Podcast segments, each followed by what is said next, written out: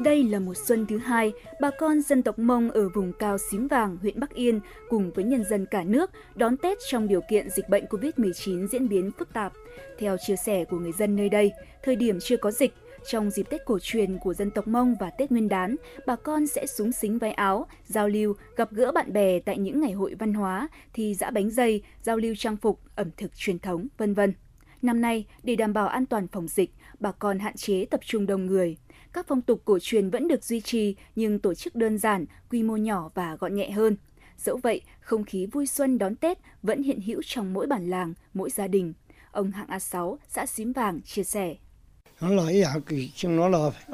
Mọi năm vào dịp Tết, gia đình tôi thường đón anh em, bạn bè đến thăm nhà vui xuân. Ờ, năm nay tình hình dịch bệnh đang phức tạp nên gia đình cũng không mời bạn bè ở xa đến mà chủ yếu là người thân ở trong bản, trong xã. Chúng tôi nghĩ rằng à, gia đình được sum về đón Tết, mọi người đều khỏe mạnh, vậy là vui lắm rồi.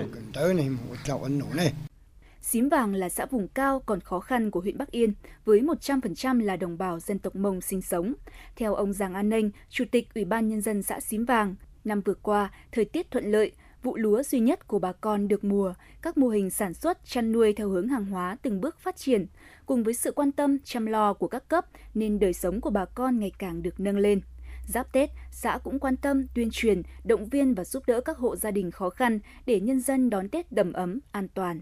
Năm nay thì do tình hình dịch bệnh, xã không tổ chức các cái hoạt động vui chơi, giải trí như 10 năm. Xã chủ tuyên truyền về bà con nhân dân và ăn Tết vui tươi, lành mạnh, an toàn và tiết kiệm. Năm nay xã cũng đã vận động nhà hảo tâm, từ thiện để hỗ trợ một số nhà không có Tết. Tết năm nay, huyện Bắc Yên chỉ đạo các địa phương tổ chức hoạt động vui xuân đảm bảo thiết thực, ý nghĩa, gắn với an toàn phòng chống dịch, đáp ứng nhu cầu trong đời sống văn hóa tinh thần phong phú của bảy dân tộc anh em trên địa bàn, đồng thời tích cực thực hiện các hoạt động an sinh xã hội, quan tâm tới các hộ nghèo, gia đình chính sách, hộ bị ảnh hưởng bởi dịch COVID-19, đảm bảo mọi người, mọi nhà đều có Tết. Ông Thảo A Mua, Phó Chủ tịch Ủy ban Nhân dân huyện Bắc Yên, tỉnh Sơn La cho biết.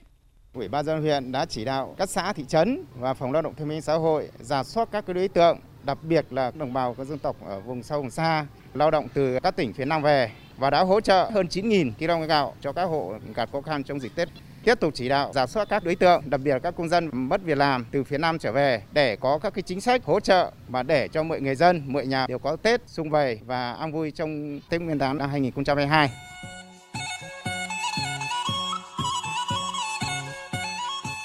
Tết đến, khắp các bản làng vùng cao Bắc Yên đã thấy tiếng khèn mông rộn ràng, vang vọng khắp núi rừng những đứa trẻ dạo chơi trong bộ trang phục mới rực rỡ sắc màu thổ cẩm hay hương vị bánh dày thơm dẻo từ đôi bàn tay cần cù, khéo léo. Bà con các dân tộc đang phấn khởi đón xuân mới với niềm vui, niềm tin và hy vọng về cuộc sống ngày càng ấm no và hạnh phúc.